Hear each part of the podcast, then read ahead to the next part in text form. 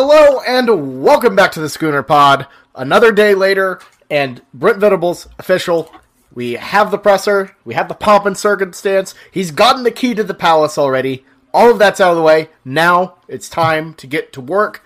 And uh, we're here to break down some of the finer points, some of the finer details. Where, uh, as last last night we were shooting from the hip, this time it's more uh, concrete. So uh, I'm your host Bobby Howard. With me, as always, we got Jameson, we got Ty, and uh, guys. So let, us just start this off. Um, obviously, a, a, a, very big day in Norman. That uh, that press conference at the Everest Center was massive. Uh, hadn't seen anything really quite like it.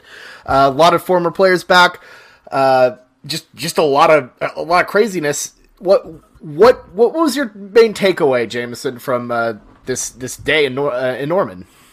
Yeah, I think that it is uh, the biggest thing for me was Venables truly looks like elated and very, very happy to have this job. We'd heard talks about beforehand that he had had other head coaching job offers, but this was his job. Like he was only going to take this as a head coach because he was happy at Clemson. And you could just see him whenever he came off the plane and just how he's conducting himself. He is genuinely pumped up. And to have a guy that wants to be here, is behind us, and has a very strong attitude is exactly what we need moving forward in this time of turmoil. Uh, absolutely. Ty? Yeah, uh, really the, the two big things that, that stuck out for me uh, during during the press conference. Uh, the, the main thing I was thinking about uh, the entire time and, and just was was uh, you know on my mind as as he spoke was uh, go Navy sink Army, but uh, also it was just the the vibe that he is bringing and just the instant buy-in from uh, so many people. And we're going to get into it later uh, you know not implying any drama but there's there are going to be some current players that don't buy in right? And that's and that's fair. We got into that a little bit last night but there's so much buy-in from past players that have that have worked with him. There's so much buy-in from the administration, the leadership, from from Joe and Joe. There's so much buy-in from the fan base too. I cannot wait until uh, the first game uh, next season that we we get out there with with uh, Venables on the sidelines. It's going to be electric uh, because of of the buy-in. You know, I, I can't think of a team welcoming a coach the way that we welcomed Venables last night. Um, ever to to the extent that it was because it wasn't you know a big plan thing. It sort of it came up and and people had a few hours notice uh, and they made it happen and they got there to to Max Westheimer to to go welcome him and just an electric atmosphere. So um, I, am just so excited for for the future. And we're gonna you know dig into the the uh, the meat of it as as we go on. But yeah. Yeah, I, I think for me the biggest thing overall is how good of a fit this is uh, across the board culturally, um, ob- obviously, uh, fan support. The coach Venables wants to be here. Uh, this isn't like a Brian Kelly situation where he's having to fake a southern accent. Uh, it, it's not just kind of. It's not like a Jimbo Fisher uh, situation where everyone's awkwardly asking him to like take a picture with the dog, and uh, he he just looks confused the whole time. This is just a natural fit where it seems like both the fan base and the coach just just mesh together, uh, and that that comes from just years of uh, obviously his 13 years being at Oklahoma, uh, but also you know just you know the the, the guy grew up. Uh, basically around OU football, uh, grew up in Kansas, so obviously the Sooners were just kind of right there with the you know Big Eight football always on TV. So um, the OU OU is clearly a, something that means a lot to him, and I, I, think that after the week we had, where you know, o, you know, Oklahoma and OU as a whole were kind of spurned by uh, old uh, Lincoln Riley or Muleshoe or whatever you want to call him. I, I don't for, personally. I think it's a little petty. I, I, love being petty, but I think it's a little too far. Uh, calling him, you know, what the bitch out west? Like, come on, chill, chill the hell out. Let's move on. Legitimately, I've been seeing that all over, and I've been searching in my head like T B O W, and I was thinking so hard. Still, that was the first time someone translated it. I thought it was like someone saying Tebow. Uh, uh, when yeah, I first oh saw my, it. I'm glad you guys explained that. I I felt so out of the okay. loop. I didn't know how. I, I, I felt I felt like I was like, dang, these kids and their abbreviations. I can't yeah, keep up with them. Are are your kids texting about Lincoln Riley? You know, it's it's one of those things. Like uh, I guess it's different for for all of us being uh, mid twenties now. I guess kids nowadays have the internet, but it was like it was like in third grade when someone came to school with like a new cuss word, and you but you had to pretend like you already knew, and you were just too cool to use it, right? You had no clue yep. what what like the f word meant, but you're like, yeah, yeah, yeah man, I've known about that. Since, yeah, the, the kids I've known about cool. that since K four. What do you mean? Like, LOL, love offense lots. Yeah. um, no, no, but but but you know, as a fit, it, it works. Um, and uh, I, I, think more than anything, a lot of people are excited to get that kind of gritty, tough defense back. Uh, mm-hmm. I, I, said it uh, like often during the um, during the season. Speed D just kind of doesn't work if you don't just sack the guy immediately because you can just get killed on slants or on the deep ball. Um, and it, it, definitely got annoying. So it's nice to just kind of square up a bit. Um, I, am I'm, I'm excited about the change in philosophy uh, for sure. And you know, uh, one thing I did notice, you know, we, we were talking about pettiness. Shout out to Joe Harroz for just constantly taking sneak little disses at uh, at Lincoln, uh, saying all the best uh, OU head coaches have first names that start with B. Uh, stuff like that. It, it just it, it, was very funny. Giving him a, a, key to the palace, which was weird. but you know, I, I, I don't know. look, it if if I didn't have OU colored glasses on, it, it, some of that stuff would have been a little dorky. Shout well, out, like Castiglione referring to his drip. Ugh. Yeah, and, and a quick a quick sort of tie into that. Uh, I'm sure most people have seen now the the Fox News or, or the Fox Sports uh, Stoops the other day on I believe it was an NFL game where they were they were asking Stoops who's still participating fully in that job uh, about how he found out, and, and Stoops recounted that he was on the golf course as as is common knowledge. And then he said uh, as soon as he found out, he went back back to OU and right into his office, is what he said. Uh, and and one of the other co-hosts on the show said, "You still have an office up there?" And he goes, "Yeah, I went into the office that I built," implying the uh, the head coach office, which is uh, was just amazing to, yeah. To the thing is, the thing is why this Brent Venables hire is hitting so well. I think schematically and defensively, I think it is excellent. Obviously, moving into the SEC, it, it, it propels us to a very high floor team, moving into a very tumultuous time, which I think we really needed um, with all of the havoc that's going around us. But on the fan side of things, the biggest thing is Bob Stoops coming and coaching this game brought back a sense of nostalgia in this whole team during a time when we were really hit down and Brent Venables being hired on and with all these former players being excited and having this OU connection is just hammered in the time of nostalgia. Remember the good times before Lincoln Riley. Remember the times of Bob Stoops and Brent Venables and this tough defense and all back then when things were, you know, were still frustrating, but those are happy times before Lincoln Riley. And it's bringing that all back. And I think it is extremely pivotal just for the state of Oklahoma to have that in their back pocket right now it's interesting because it feels like we're returning to that old OU uh, mindset because it it you, you didn't realize how different things had gotten in Norman until this shift back to Venables, uh, back to the Stoops era. Um, you, you know the mindset was different. You know um, every everything with the social media like input and everything. And look, I, I, think you actually still have to keep a lot of that. Uh, having a head coach whose uh, Twitter is private is probably not the best for recruiting. Uh, Brent, well, unlock it, knows, buddy. Who knows how that's gonna, you know? That's gonna go away really quick. Yeah, it, it, the mindset just seems different. And, and Venables, one of the things he talked about in his press conference was uh, staying away from the mega camps, which I, I, would love to hear what you have to say about that one, Jameson, uh, mm. later down. But it seems like this mindset is going back to this old school gritty thing. And uh, I, I look, I, I'm not gonna lie, I'm a little concerned that maybe we're overcorrecting back in the other way. The, the key is balance, and it, I, I think that's what that's a challenge that Brent has to face in a way. Uh, is is how do you take the best parts of what Lincoln Riley did, and then add the best parts of what you and Bob did, um, and, and and kind of keeping that together because uh, as we've seen with Clemson, for example, uh, the old ways of no, we don't take transfers that just doesn't fly. Yeah, so I, I think um, I think in my opinion, one of the big things is, and, and, I'm not trying to.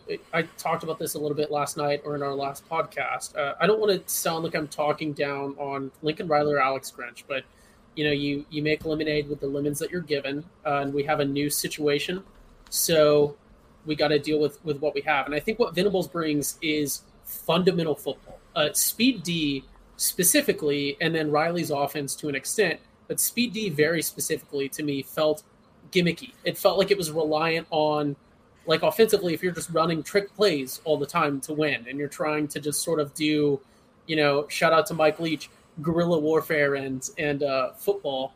Um, to to win. It, was sort of a, a, defense that was reliant, you know, that you would never be the the sort of dominant team. And, and fundamental, you know, just straight up football obviously, like you said, you have to change with the times. You know, we can't go out there and run the the option or the wishbone or or whatever else. But when you have a coach and you have coordinators, we can still run fundamental football with good coordinators and, and be up with the times and not have sort of a a gimmicky, which almost sounds too demeaning uh, to say, but I, I, do think a lot of people would agree that we had sort of a gimmicky offense and a, a gimmicky defense, especially with with Speed D uh, that was too reliant on too much smoke and mirrors, too much movement, too much complexity. Um, when, like Venable said, let's just go out there and have a strong dudes uh, or strong defense that just you know runs it down people uh, runs it down people's throats. Sorry, I'm a little tongue tied.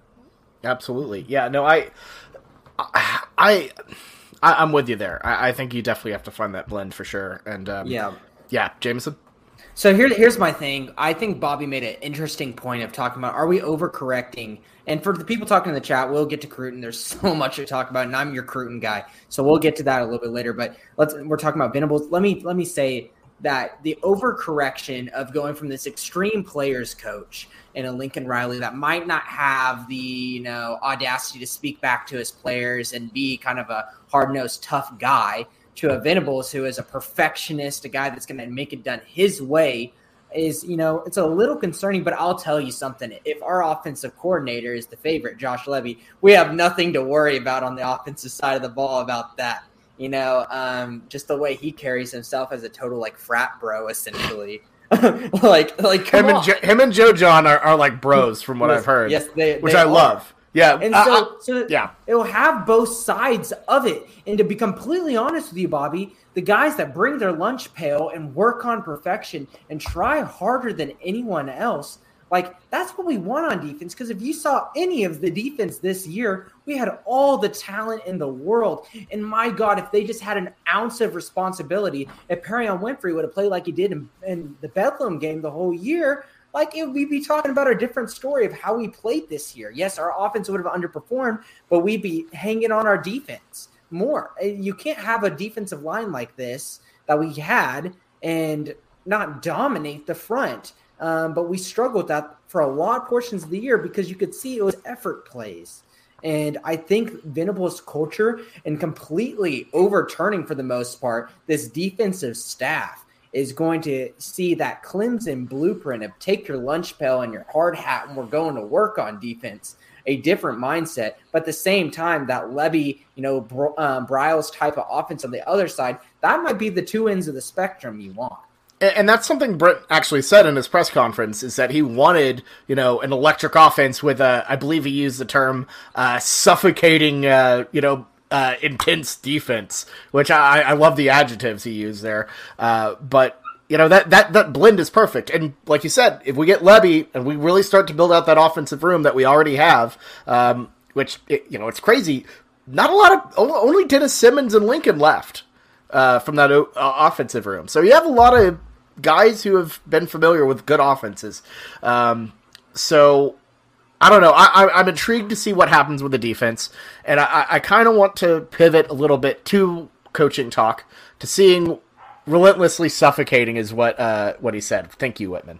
Um, let's kind of start pivoting to some coaching stuff. So, um, the defensive room almost looks like it's going to be entirely cleaned out. Uh, it, it seems like specifically, and not not to blow up your spot a little bit with a uh, Cruton corner uh, with, with, the decommitment of uh, Gabriel Brownlow Dindy, uh, looking like Tibbs is not back. Uh, so yes. th- they're going to have to start rebuilding this uh, defensive staff and quick. Yes, and with pretty much Josh McCuistion tweeted this probably about 20 minutes ago. It looks like the defensive staff is just going to be completely overturned, and I think that might you know have its short term uh, things where it hurts, like losing Gabe Dindy a generational type of player, a top 10 player at his position. And that is a defensive lineman, a guy that you need to have moving forward in the SEC. Big guys is they throw around you in the in the SEC. Your six foot seven offensive tackles and your you know your big old three hundred pound nose guard defensive lineman with speed. That's how you dominate in the SEC, and it's going to hurt losing him. But you know, Calvin Thibodeaux was a Lincoln Riley guy, and to be completely honest, you know, the defense, this is now Venables' defense that he's not going to be the D coordinator, but he's going to be the overseer of everything. Um, so it's going to be very interesting to see uh, who's going to be replacement. We could just run down the list if you want to. Um, just talking about first, like the, we're talking about D line. You know, Jamar Cain leaving for USC is absolutely hurting us when it comes down to recruiting. An absolute guy is one of the best assistant coaches when it comes down to recruiting. Um, we will keep an eye out uh, of whose names are going to be. But have y'all have y'all heard much about the Troy defensive coordinator that's kind of being talked about as a guy he's already had discussions with of being um, Venables' uh, new defensive coordinator, Brandon Hall, a guy with Oklahoma connections.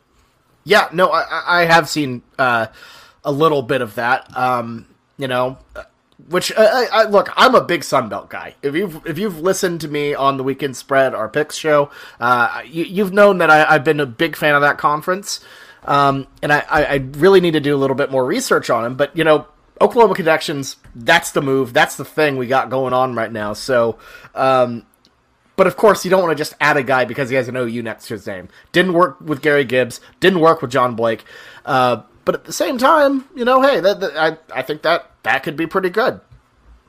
Yeah, uh, Brandon Hall, interestingly enough, uh, has has a big thing that can really tie into to recruiting. I've seen a lot of, of mentions in the chat um, about recruiting, and, and, obviously I'm, I'm our least uh, expert on recruiting, but Brandon Hall, uh, championship ring on the 2000 OU team, and then he moved from OU, interestingly enough, uh, after the championship, and went to Broken Arrow, and that is potentially a big thing because OU, as we all know, has been an underperforming school recruiting wise when it came to in-state recruits from the Tulsa area specifically. You know, uh, the the team from Stillwater has has owned that. Uh, Arkansas does really well there, and and then even you know now that we have sort of a national scale in recruiting, so his his uh, you know experience at at Broken Arrow is not very recent at all. Uh, it was ooh, 2007. Um, but he has a lot of a lot of ties to, to Oklahoma. But having a guy that has some sort of tie to to the Tulsa area maybe could be a potential thing. He's he's not that old either. He's in his early 40s, so you know I, I think there maybe there might be a, an argument for for a guy like that that maybe doesn't have a flashy name, but uh, we have a, you know one of the best DCs in the country coming in as our, our head coach. So there's a lot a lot of potential there. Mm, for sure. And the thing is with Brent Venables, it, it's a big shame uh, we're going to lose Odom also probably at that linebacker position. But the writing was on the wall with that because Venables is a linebacker guy. And that's going to be kind of, you know, how Grinch safeties were his thing. You know, Venables probably linebacker is going to be his thing. And even though Odom is a great up and coming coach, uh, he is just a consequence of this. And that's what led, you know, uh, losing Kobe McKinzie, um, linebacker, and he committing to Texas. Uh, but it's going to be really interesting, like you said about Troy Hall, because you know Broken Arrow, we do have a current um, Broken Arrow commit in this class right now. So um, you know he's one of the lower um, three star guys, but he's still a great athlete, and we need to keep those Tulsa area guys a lot. And Gentry Williams is still committed in this class, um, and he's our best commit left. And if we can show some Tulsa and to keep him in um, the boat, I think that's really big time. Uh, also, I, I, think that we'd be remiss as well to talk not talk about the defensive back coaching as well. Um, did y'all see the response from Latrell McCutchin to Charlie S. of the Football Brainiacs? Charlie S. goes, he goes, Um, what if I told you? I'm, I'm, paraphrasing. What if I told you that Oklahoma for the past three years had a um, a better like cornerbacks coach um, than eh, on the roster, and what was it like? He's not Roy. Uh, he, he, has a he has a better. Yeah, they they had a their best cornerbacks coach was basically not Roy Manning. He said it yes. in a, like a subtle way. And then yeah. uh, Latrell, I, I basi- basically quote tweeted it and said facts. Which yes, man, he is just he is just salting everyone on that old uh, staff. And it's legitimate, and, and like and like Roy is screwed. Like with all of this compliance stuff, he probably doesn't have a job at USC now. Like the guy's out because if they hire him, there's going to be some whole tampering compliance stuff that goes on here. So, you know, you've got to think of Chip Viney as a possible guy that could step in in the D backs room. Um, even though he's been on our staff for a bit, where it looks like we're cleaning house, like he's been in the ranks waiting um, as a guy thinking that he was going to get the job and Roy Manning's master plan of moving him down to like outside linebackers at one point. But that never happened because Grinch seemed to be very stubborn in his ways. You know, Chip Viney, another Oklahoma connection and a guy that is absolutely stellar on the recruiting grounds, um, he will be a candidate and he, he will be considered. Yeah, I mean, I mean, you know, no, no doubt.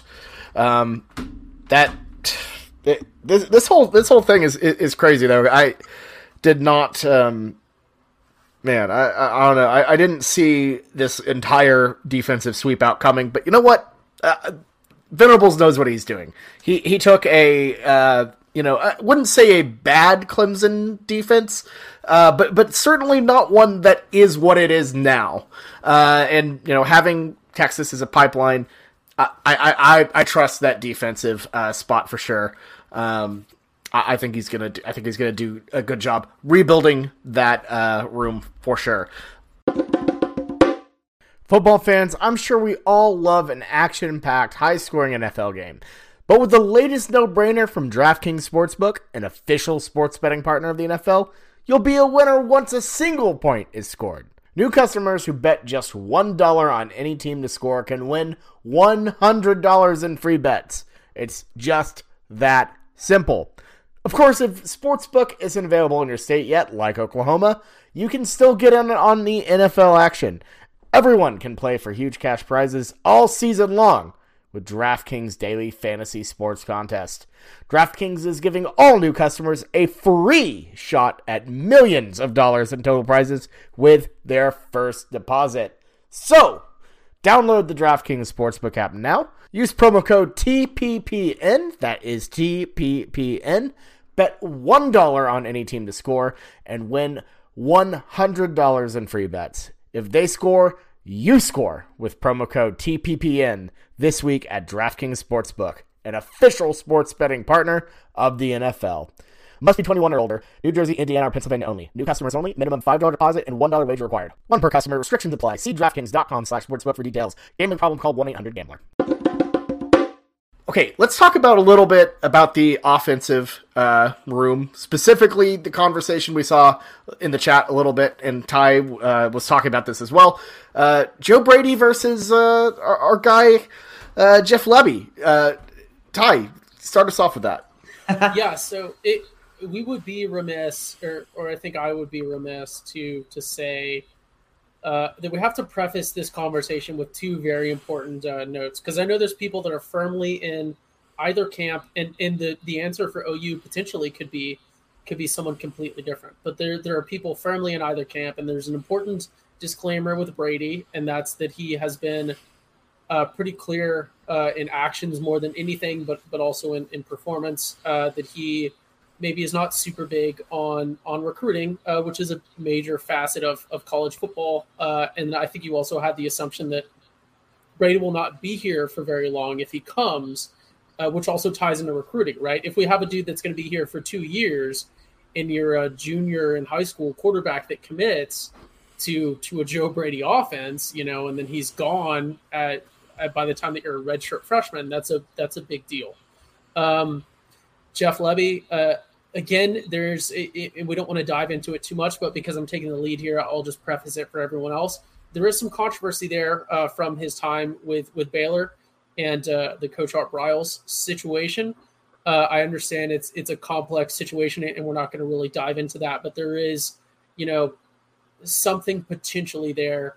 Uh, and then there's also the fact that he is is an OU guy, an OU grad, uh, and there was some sort of drama uh, with OU and a sort of a spying situation as well. Mm, of Uh, course. if, if prior, so there are, you know, you have a, a trade off with either. I, personally, I would put myself more in in the Brady camp, um, but it's important to note that Caleb Williams, and, and I'm sure you guys will dive into this a little bit more, originally committed to uh, to Lebby.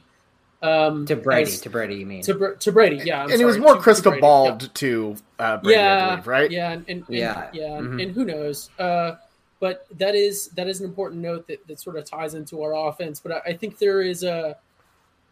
I personally, I would not be surprised. I would Brady would be my sort of number one choice, but I would not be surprised if the person that eventually comes to OU uh, is neither. I don't have a name for you, Ooh, but, oh, but, now uh, that is an extremely hot take that I need to bounce off right because I'm the complete opposite of everything what Ty's saying, and here's why. Um, Mm. Brady, I think is is not as good as what he is proposed to be. I heard Carey Murdock on the Sports Channel this morning talking about that he knows people within the program saying that Brady was essentially a fraud and just kind of worked his way Wow. to get this big time name and kind of worked on you know the coattails of was it Eisenminger or I, I don't know. That's, Uh, that's a in- meta. yeah, a- uh, Ensminger, I think. Oh, sorry, Eisenmenger is a is a medicine thing. Okay, but uh, but, uh, he's too, but I- he's I too don't- deep in the books. but it's um so uh it's pretty much rid his coattails, and he d- did employ the Saints, you know, offense into LSU. But what do you expect whenever you have first round quarterback, first round running back, two first round um, wide receivers, a really solid tight end? Like those are weapons, man. That's one of the best offense, if not the best offense in like college football history. And you, he goes to Carolina this year, Ty. And I know that they had injuries with Sam Darnold, but you know that's a little tough. I'm not really liking that. I've and been. if you're, yeah. I'm, I'm, I'm just not buying that. And the thing is, why I think Lebby's going to get hired as this coach is because whenever Venables got reached out to for the job, the first person you talked to is Lebby, and he's already talked to him about the job. Meaning that if that's the first person you talk to, that's probably your number one. And there's already kind of rumblings out there that Lebby would accept it if offered. So, I mean, the writing's on the wall for me. Well, I think the writing's on the wall. I think it's a natural fit in terms of you know it. it I mean, it's his alma mater. Uh, not only that, but you have the connection with Joe Jon Finley being there, uh, and it you know like again, if Brent if if Brent made that call, OU doesn't lose. Uh, this this is uh, sounds like a big arrogant, but OU doesn't really lose. Uh, you know, bidding wars. I, I- think they have enough to uh, enough fire firepower to try to get him from Ole Miss. I, I- I've heard rumblings that uh, the Rebels are definitely going to try to stack up and you know try to keep him on, on board. But I I don't know. I, I do not see um, OU losing that one. Well, They it's, they it's- need a good offense. Yeah, it's it's Ole Miss we're talking about. You know, I, I sort of I don't pride myself on this fact, but I am sort of our resident uh, state of Mississippi expert, and and well, you don't even have to be a, a state of Mississippi expert to know that uh, ultimately OU can can outbid uh, Ole Miss uh, and the team from from Oxford. So. Um, I, I don't think that that's a factor, and and uh, sort of I want to say my my sort of tie into to Brady is is maybe some sort of recency bias, some sort of you know ring bias, uh, if you can if you can claim that in college football. But I don't think that uh, Lebby would be a bad coordinator necessarily. Uh, like I said, there's there's more to it, uh, and that is a big factor in in uh, in today's college football, and, and always should have been. Um, but I, you know, I think he's done tremendous things at, at Ole Miss. He's he's created a great offense there, which you know I, I jokingly I love Lane Kiffin, but I don't want to give him too much credit. Uh, and same for for Matt Corral, not to talk down on the guy, but uh, I think he's sort of overperformed because of the system. So there is Yeah. there's definitely some legs to to Lebby being the real deal. Another thing that I heard on the Sports Animal this morning that Carey was saying is there's like times that Lane is quite the absent coach there at Ole Miss, and it seems like that Lebby Wonder what he's had to to. kind of step up. Never, no idea what. What do you think that Lane could be doing? Hmm. Lane- anyone got Lane- any ideas? Throw if Lane- something in the chat. What you think that Lane Kiffin does whenever he's late to practice? If Lane was at OU, he'd just be living at night trips and just just commute I- back and forth. Honestly, I feel like if Lane was at OU, he would just be in Dallas all the time. Oh my god. But Yeah. but the thing is, like Lebby, Lebby is going to be, you know, obviously there's there's some things you worry about character, and supposedly when you talk interviews, like I heard that he's not the best of interview. He's kind of like you know a country accent and doesn't give off a lot of professional vibes in the interview. But he's he's gr- pretty brilliant, and I think his offense. We'd be remiss not to talk about the style of his offense and how the way he used Matt Corral this year. Caleb Williams has got to look at that tape and be like, I play like Matt Corral. I would love to get the ball in my hands as much as he does.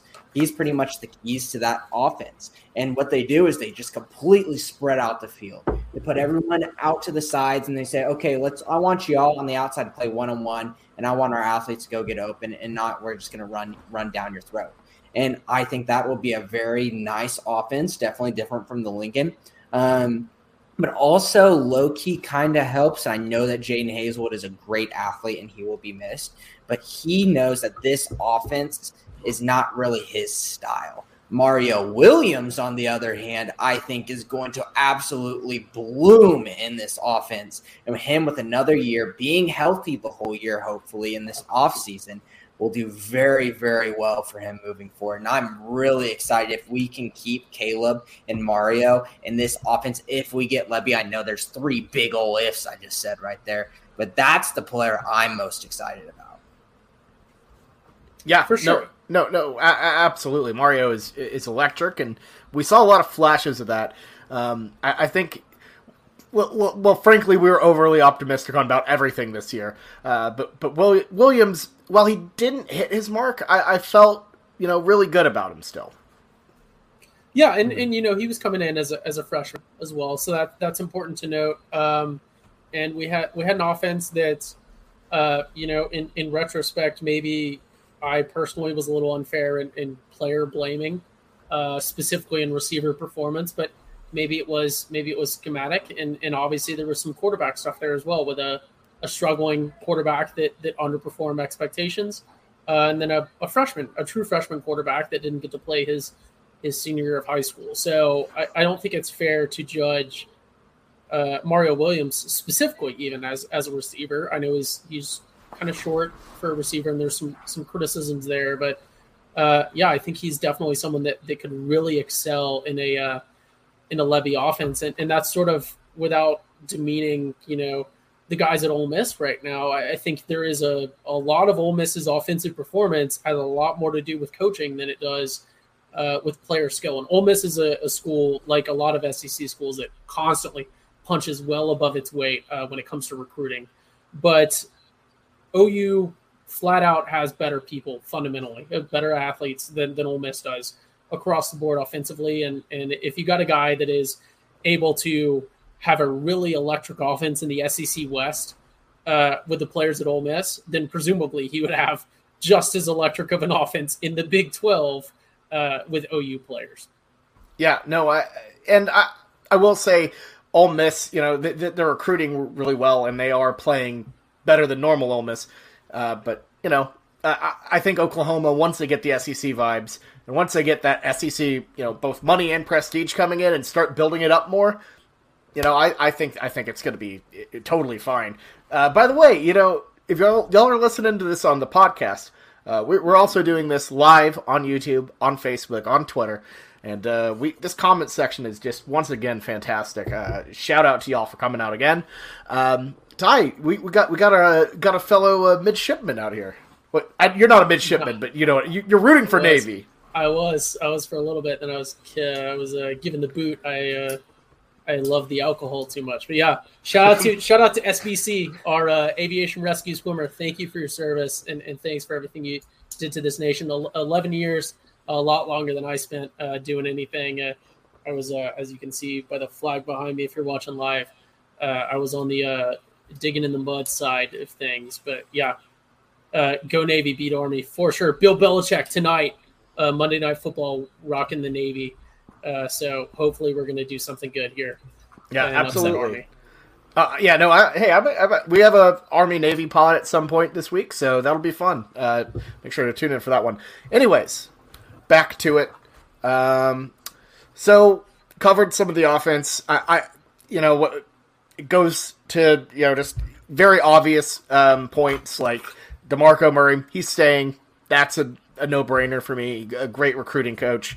Um, uh, seems to be a pretty good running backs uh, coach as well. Uh, what all are we trying to fill out here? Uh, maybe Cade or uh, Cade. What am I saying? Cale Gundy getting the no. boost. No, not getting the boost to wide receiver. Is he out? Oh, I thought you were gonna say boot. I was like, boot. no, yeah, no boost, boost. No, no, can't, can't, can't, can't kick Cale out. This, this, man stays. You know, Demarco stays. I think the Joe Jon Finley stays. You know, um, I was saying Cale getting the boost up to wide receivers coach. I, I, was like, oh man, that is an interesting thing to talk about. I mean, you could see that. You know, what he was doing inside wide receivers, correct? Correct. Um, so, so you know, he was a running backs guy. Um, kind of dabbled a little bit inside wide receivers, so that's something to think about. But also at the same time, um, we kind of wouldn't be. I wouldn't be opposed to getting kind of a bigger time hire. I would you know, I hate to keep just talking about only Oklahoma connections, but you got to give Malcolm Kelly a call, right? Yeah, I mean, absolutely. Yeah. Um, especially with how much the Malcolm Kelly rap has been used in some like recruiting stuff. And uh, let, us be honest, after watching TCU's uh, performance in Norman, you know they they they they're not bad on the wideout side of things. Mm-hmm. Yeah, honestly, in uh, the way he's worked with Quentin Johnston this year, you know, that was a big time recruit that he landed and flipped from Texas. And he looked great this year, even during the turmoil of the quarterback position of TCU. Um, so definitely an interview, in my opinion. But, you know, also, you know, talking about moving up Gundy as a conversation, I think by far maintaining DeMarco is probably the most important. We've seen it by – you know, not everything is recruiting, but um, recruiting big time running backs is a big deal. And how loyal you saw from like Gavin Sawchuk and you've seen from like Jovantae Barnes that people love this guy. And even positions that are not running back, like he controls Nevada. Like he seems to be a legend out there. People listen to what DeMarco has to say whenever he comes by on a trip to that area because this was an NFL MVP. So, like, come on. Yeah. I mean, the guy a legitimate NFL star. Uh, so mm-hmm. that that's that's a pretty big deal. Um, you know, when you can actually bring success into that, and you know, some people in the chat were like, "We need to find a way to fold Adrian Peterson into this." Uh, not look, I, guy. I, am not look the guy. Not trying to be a jerk, but he might. He kind of needs the money. Yeah, you could find a way. You could find a spot for him. It could be fun. Uh, I don't know what you'd have him do, but you know, uh, yeah. Oh my god, that, yeah, that's crazy. To, to tie into to what you guys said, I, I think it's so important um, for for two big reasons, and and the the main reason that I really want to hit on uh, that Venables hit on in his his press conference today is that family, that community, right? And and one of one of the big things that, that Venables hit on today uh, that I knew, but was just crazy to hear once again, uh, was Venables mentioned that he was he used the word he used the term crawl on, not even a walk on uh, to the K State team. And the guy that recruited him, the guy that gave him a chance at Kansas State under Bill Snyder, was not even a full on coordinator yet, Bob Stoops. And that is that is the level of, of connection, right? Like when Brent Venables was in high school as a high school football player, this is a 50 year old man. The person that believed in him and gave him a chance was Bob Stoops. And that's how we got to K State and that's how he got to where he is now in life is because Bob Stoops believed in him. Bob Stoops, we don't even need to mention Bob Stoops. Uh, he's so important, and and I think that family atmosphere is what sets OU apart. We look at Barry Switzer lives right behind the uh, you know the Delt house that, that's getting rebuilt. Stoops still lives in the same house, still ready to step in at a moment's notice for OU. And like we've talked about in the past, if Stoops couldn't, Barry Switzer would be out there. You know, as as old and as out of touch as he is, he'd be out there coaching the bowl game. You know, he's and he'd have to have a holdback coach too. He's like 90 years old, and you'd have to have you know a, a holdback coach You're flying around in that fur in the It fur coat. be- yeah, it would be it would be sensational. And if he couldn't do it, if he can do it, the boss would tell Dr. Pepper that he's got to go, and he'd show up to coach. And there are just so many people, and and that's important because what we did is we gave Demarco Murray tremendous NFL star. Uh, he still possibly could be playing on on some rosters in the NFL now. Uh, young dude, ripped. Really big NFL star, really in shape, and you know, I, outside of his alma mater, probably couldn't have gotten the position that he got straight out of the NFL at a major school like OU. Well, but he, he was a at, he was at Arizona before. yeah, yeah, which is well, not some bad. people- which is not OU's level. I don't want to. I'm a big Arizona schools guy, but you know, it's it's a family, but it's a family thing, though, right? Yeah, He's yeah. Continue to stay here and develop. Of Same course. with Cale Gundy, like you guys talked about, and I think that is so important that we're going to say, hey, if you have an OU connection, Brent Venables gone for a decade at Clemson, winning championships, could have gone to Auburn last year, which is another really, really That was a bomb from that uh, press he conference. Turned down, yeah. No, and and we know it was sort of confirmed. It was in the news a lot uh, last year, sort of speculated, but yeah, it's that family atmosphere. I think is so big, and it's so important with young dudes like Demarco Murray that can recruit really well because he's a young guy. Um, he's he has a lot in common with a lot of our recruits and can really connect with them in a way that you know 50 year old Brent Venables can't that that Lincoln Riley even couldn't that Alex Grinch couldn't uh, and that Cale Gundy you know can't. So it's it, that's very important that family atmosphere we can really foster that uh, is so important. Absolutely, and I I feel like the revitalization of this and just this whole the, the past 48 hours uh, and going all the way back to the Stoops presser, uh, it, it's been a just a, a, a huge boost to the culture. Um, I, I feel better than I felt. It's probably since the, the Baylor game, since before the Baylor game, even probably better than before the Baylor game. Um, just because it, it felt like it, whatever was happening wasn't working. It's like if we if we can't do it with Lincoln Riley, it felt like you can't do it at all. But I, you know, I'm I'm flipped on it. I think we can do it. I I, I believe in this uh, in this program. I believe it can be uh, energized back to back to life um, for sure. So Jameson, what um, do we want to kind of touch on some of the uh, current players? You know, potentially flipping out uh, in terms of you know flipping into the portal. Uh, who who who's still a flight risk? Who's staying? Uh, obviously, the biggest name today, Nik Bonitto, going to the draft. That was obvious, I think. But uh, wh- what do we have? Yeah, so what I wanted to do is I just scrolled through Twitter and all of the OU people I follow um, and see what players gave a positive reaction to Brent Venables' hire or reacted to it in a positive way. I think that just because you showed up today with you know the um, with everyone wearing the t-shirts, what was it? We are OU football, like the um, Bob Stoops um, quote. You know, is nice, but at the same time, they're just going there um, because everyone else is going there. Whenever you tweet something saying like "Let's go" or like the eyes or you know something like that in response to something, that means they're excited about the um, you know the hire. So I, I made a list of guys that I saw. This is there's probably a couple more I didn't see, but there's some pretty interesting names that I would have been kind of worried about. Uh, being a portal guy moving forward. So first of all, the one that I thought that I thought could be like pretty high portal risk is a Bryson Washington, a guy that was not used that much at all by Grinch because he only loved his two safeties and Pat Fields and Blair and Turner Yell. And whenever Bryson Washington came in, I think he was like one of the best players in the country graded by PFF. Like he just made plays when he he was in. I understand a lot of that was versus Western Carolina, but I digress. Um, that's a big name. I'm just going to go down the list. Um, I know this will be kind of a little one sided, um, but another name I saw, Key Lawrence. Key Lawrence looks like he he made a comment. That's great. I understand that if he transferred again, he would have to um, sit out, but still, that is nice to see. Uh, Isaiah Coe, defensive tackle. Danny Stutsman looks like he's committed, and everyone loves Danny Stutsman. So that's great. Um, Shane Witter, he made a comment. Great athlete. It's absolutely nice to see um, his name. DJ Graham. I know he's had his downward kind of spiral since his freshman year when it comes down to coverage, but still, you know, that's a guy that's pretty solid. And maybe if we have a real cornerbacks coach, we can make our guys better as they go through college rather not a little bit worse in their best years are in their freshman year.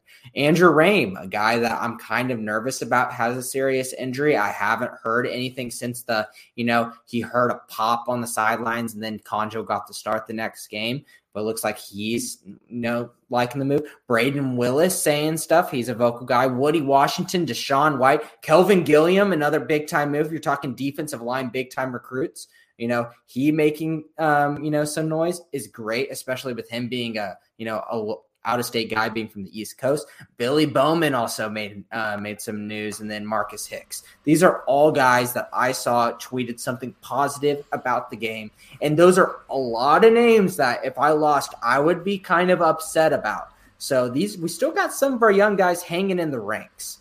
It seems like a lot of the positivity was um, before we started seeing like the Thibodeaux news, uh, the Jamar Cain news. You know, so I, I feel like a lot of the po- positivity that's there that I feel like that's more stable, especially once uh, Brent starts getting his guys in. Once those relationships starts build start building up again.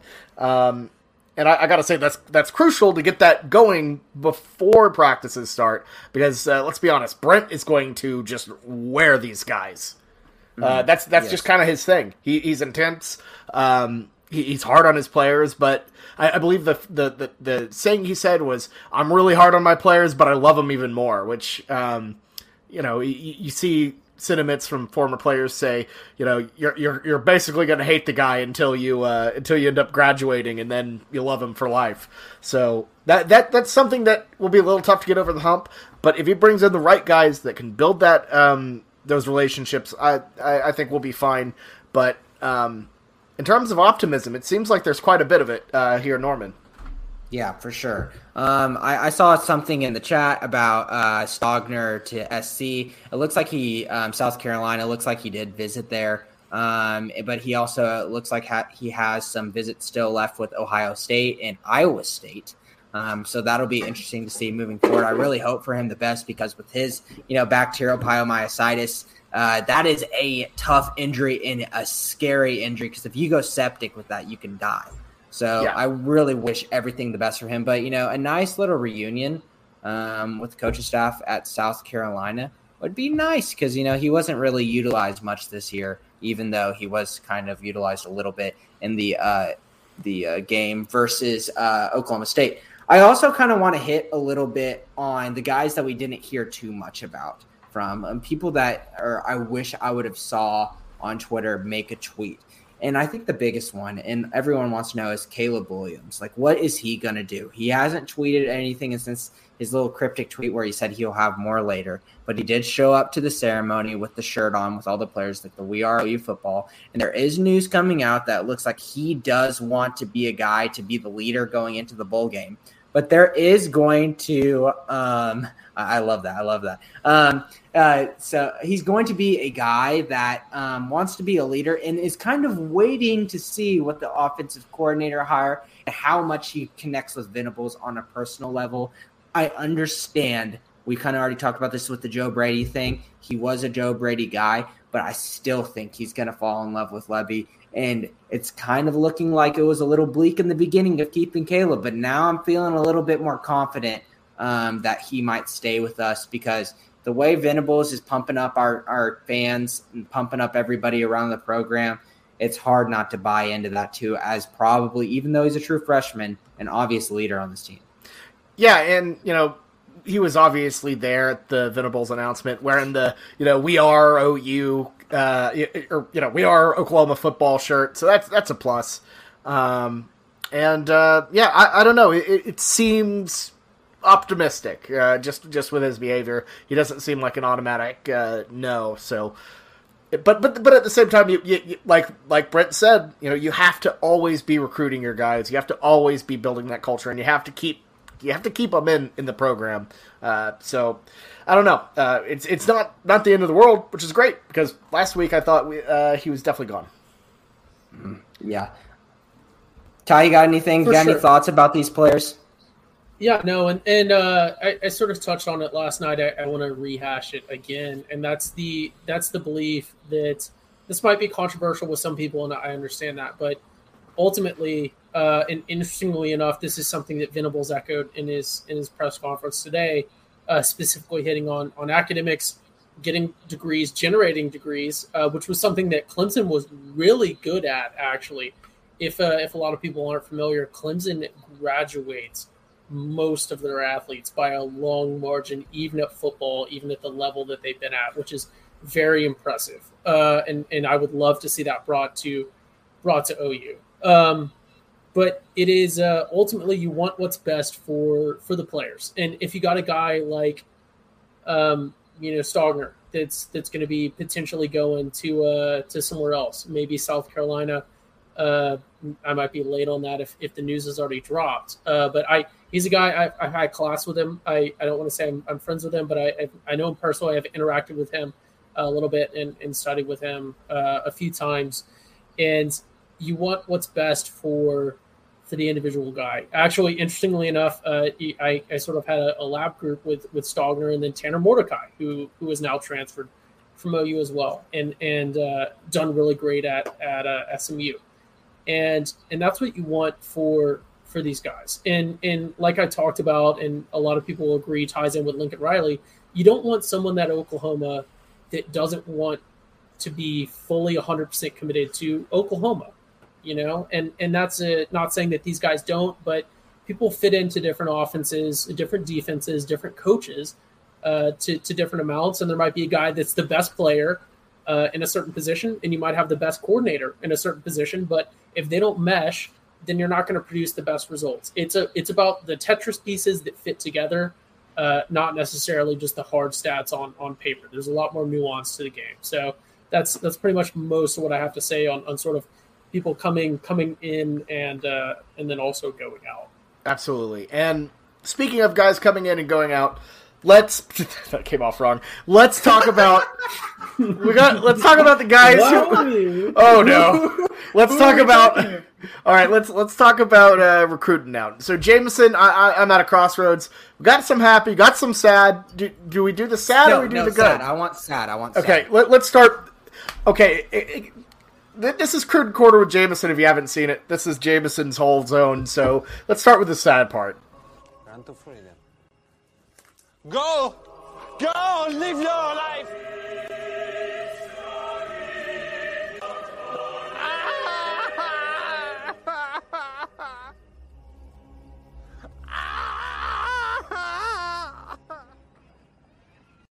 Jameson, it's a sad day. We we lost our guy Dindy. I get chills every time I watch that too. It just it's sad. Um, it's you know some old Yeller vibes too with Borat and his chicken that goes everywhere with him. Um, but yeah, let's let's let's let's talk let's talk about recruiting. And I've seen the chat blown up talking about Gabriel Brownlow Dindy, and this is a huge hit. This is absolutely huge hit, and I kind of hinted on it a little bit earlier in the episode. Um, with Venables essentially turning over the whole defensive staff. Uh, you know, Dindy had a close relationship with Lincoln Riley. You know, I feel like they connected a lot in their character. I understand people do not believe a lot in Lincoln's character right now, but obviously Lincoln has a way of con- connecting with these kids and putting on a front if he's faking it. Um, and you know, Dindy is a very you know religious guy, and he bonded with Lincoln on that, and seems like had a great connection. Also with Calvin Thibodeaux. Calvin Thibodeaux was a very very you know like a lot of people like to talk crap on Calvin Thibodeaux, but here recently he's kind of pulled some pretty decent names in recruiting.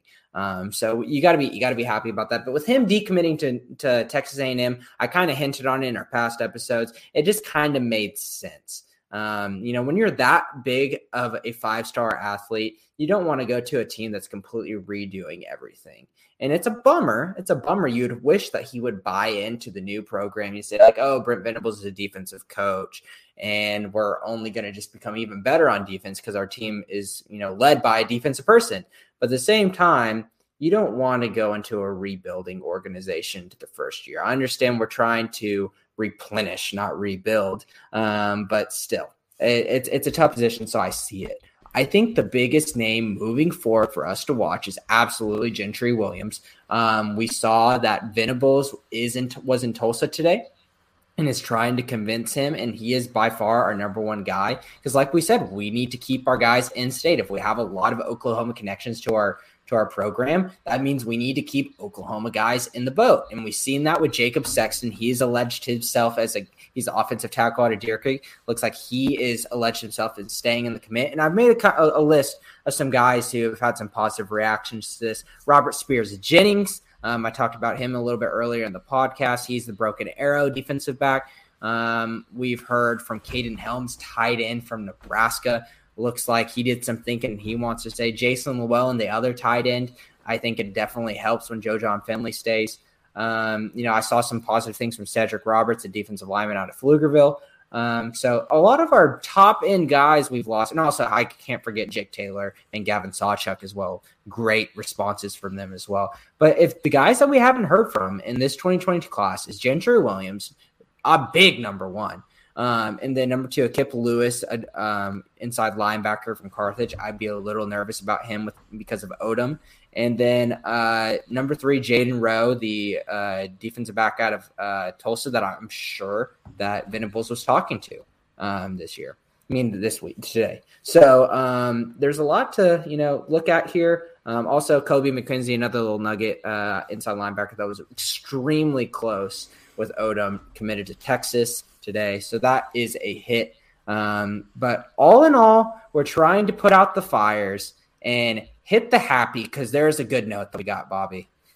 Oh yeah. Okay. So here's the happy version. David. Yes. What is this, David? This is a Fruited corner with Jameson. Everybody dancing. Oh, that's nice. Okay, here's the good news, guys. You know, there's always going to be positive and negatives whenever you have coaching changes. Guys that liked Brent Venables and now he's the head coach of Oklahoma, who were big time Brent Venable commits that want to follow him.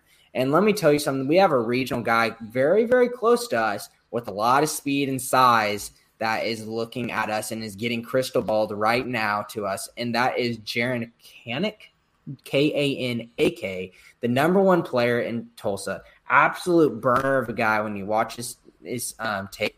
He's got a lot of speed. He's listed as an athlete. Um, you'd think he'd play on the defensive side of the ball, but that is a special and fun guy that I'm sure that, you know, um, Grinch would have really loved to have on his team. But now we're getting a guy like that with size and speed. Um, so there is a lot of negatives to this coach overturn, and we've got a short amount of time to put out these fires. But here's one positive of a possible flip. Um, so that is an interesting. Go look up his tape if you haven't already. I hit this in the last podcast, but it was kind of a Q&A um, when we talked about yesterday. I want to hit on this again. If you're talking transfer portal, which I guess kind of counts as recruiting, these guys are not in the transfer portal yet, but keep these names in your head when it comes down to Clemson guys thinking about coming over. Number one, Andrew Mukuba. Um, he is best friends with, with Latrell McCutchin. He is a fir, um, first team freshman, all ACC defensive back. He was given an offer to Oklahoma whenever he visited with Latrell, and it seemed like they were a package deal. Then all of a sudden, the lights went out, and it seems like we stopped recruiting him. And what do you know? He starts doing great whenever he goes to Clemson. So, new coaching staff, come play with your best friend. Mm, there's probably a couple of things that you can um, look at there as some positives. Next one, not as likely, um, but still something to think about. RJ Mickens, you know, I see some some you know some fires on Twitter about him and DJ Graham, who were close in high school. He's a guy out of Southlake, Texas, and he was a highly rated defensive back as well. Um, not as likely. Mukuba is honestly a really interesting to look at, but uh, you know, that's just it's just cool seeing you know these Clemson players be like, "Ooh, Oklahoma doing stuff," and yeah, they might gain probably extra five hundred to a thousand followers because of it, but it's something fun to talk about, right? Yeah, and it's truly wild to just see like Clemson tier five star guys, four star guys, uh, you know, on that defensive side of the ball, be like, "Oh yeah, OU, I'm in." That looks interesting because usually that's not even you know we're not even in that conversation. Mm-hmm. Yes. And then uh, lastly, another name. I just saw that they were talking to each other on Twitter. Friends of Damon Harmon, um, defensive back. Another guy I should have put on the list of guys that had good responses to the coach. uh, Malcolm Green, his friend as well. So all you know, Clemson defensive backs. You know, you would think that maybe we get some backup linebackers and backup defensive tackles, but as soon as we start to see those rumblings, you know, whether that be on social media or on the message boards, we will bring that information to y'all in the next Cruton corner that we have. So yes, we have a couple of negatives, but there's absolutely a little bit of positives here. And even though we've heard some, you know, kind of iffy things about how Venables views the transfer portal, it is inevitable that he's going to have to use it. He said he would use it if he needs to, and he needs to use it whenever you lose this many people and lose in this recruiting staff. We're going to have a lot of scholarships to give out for the next calendar year. So be ready, even going through the spring. We're going to be all over that transfer portal, and a lot of team, a lot of players are going to take a look at us. Yeah, no, no, absolutely. It's um, it's gonna be interesting. Very, very, very, very interesting for sure. Jameson, thanks for the Cruton Corner, man. Always appreciated. Uh, know we have a lot going on, so. Ty, you go for it. I, you're muted.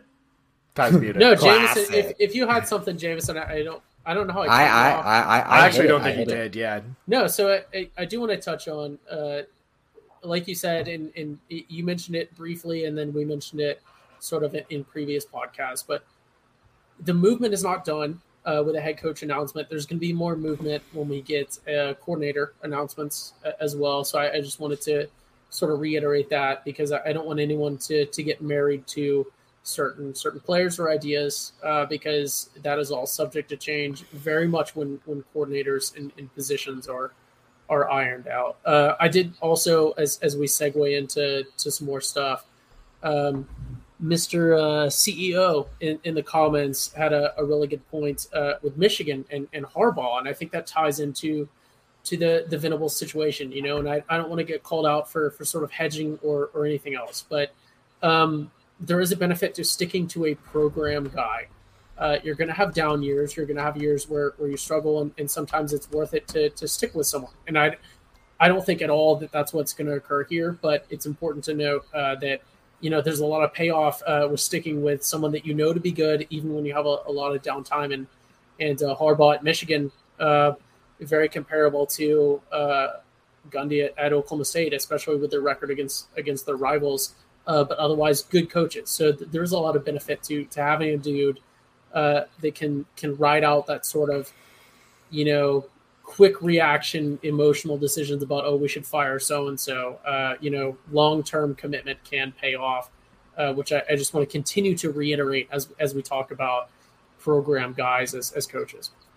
Yeah, absolutely. Um, it's it's certainly exciting, and you know, um, even though uh, Venables did not go to OU, obviously went to K State. Uh, still, you know, sort of grew up in Norman uh, as a coach. So, well, folks, that's all we have for today. Honestly, uh, we have we, we're we're definitely out here just squeezing this orange. All you know, everything we could get out of this uh, coaching uh, confirmation and you know the the coaching uh, staff search.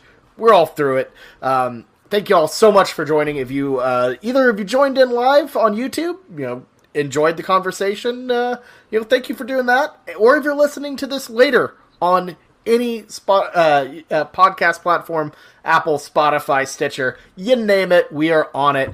Um, thank you so much for listening. As always, we we we've really Yeah. enjoyed everything. So. Um, hit hit the subscribe button all y'all live watchers you know we're, we're starting to pick up a little bit more viewership since our episode yesterday so we have a lot of new people we love the engagement in the chat we we enjoy the back and forth we we can bring your message up on the screen so subscribe and like and you know watch us um we we record about two episodes two to three episodes a week you know with this news right now we're really pushing out content a lot so subscribe so whenever um, and hit that bell too. So whenever we go live, you know that we're um, we're talking. So we talk a lot, you know. And like I said um, yesterday, uh, you know, there's there's a lot of OU podcasts out there, but we're a little bit different. We're younger. There's a lot of you know fan run podcasts from a little bit older people. Uh, we are in our mid twenties. Uh, We have one current student at OU Norman campus, one student at OU HSC campus right now. So it's a little bit of a different perspective. Also, you know, all the player run um, podcasts are are very good, but we bring that fan um, aspect to it. It's a little bit of a different perspective. So we really appreciate y'all's listens. So hit the subscribe, like, and the bell for notifications for us. Yeah, I like I like how Jameson basically just gave us like the speed dating pitch, you know, of like what we are. Uh, Yeah. But yeah, no, um, you know, we, we definitely like, you know, we like what we do, and you know, it seems like y'all like it pretty, uh, pretty good too. So tell your friends, uh, you know, spread the word around. I feel like you know, uh, loving it. So, um, yeah, uh, just uh, in terms of what we got this week, Ty, big game this weekend. Yeah. got a, got a pod over that coming up. Oh, I'm so excited. Yeah, tomorrow, full time, dedicated. Uh, I don't know when it's going to release. Probably tomorrow if, if you're listening to this one. Uh, probably recording live on, on Tuesday for, for those that want to join in. OU stuff is going to inevitably bleed in. But uh, Shred Army, uh, Go Navy uh, podcast. We are going to be a little bit more impartial when we get to the dedicated podcast. We're going to talk about uniforms, history, uh, the game being played, in sort of a irregular place this year, and, and a lot of other previews of, of the Army Navy game, the only college football game worth watching, uh, the only college football game this weekend. So uh, tune in for that if, if you're so inclined. Absolutely. It's always a good time talking about that for sure. Well, folks, that's all the plug-in we got for today. So, until next time, we hope you have an excellent Monday evening. Enjoy the football, or uh, enjoy your uh, commute to work, uh, or wherever wherever you're listening to this. Just enjoy it. So, for me, Jameson and Ty, this has been the Schooner Pod. We'll catch you soon. Have a good one.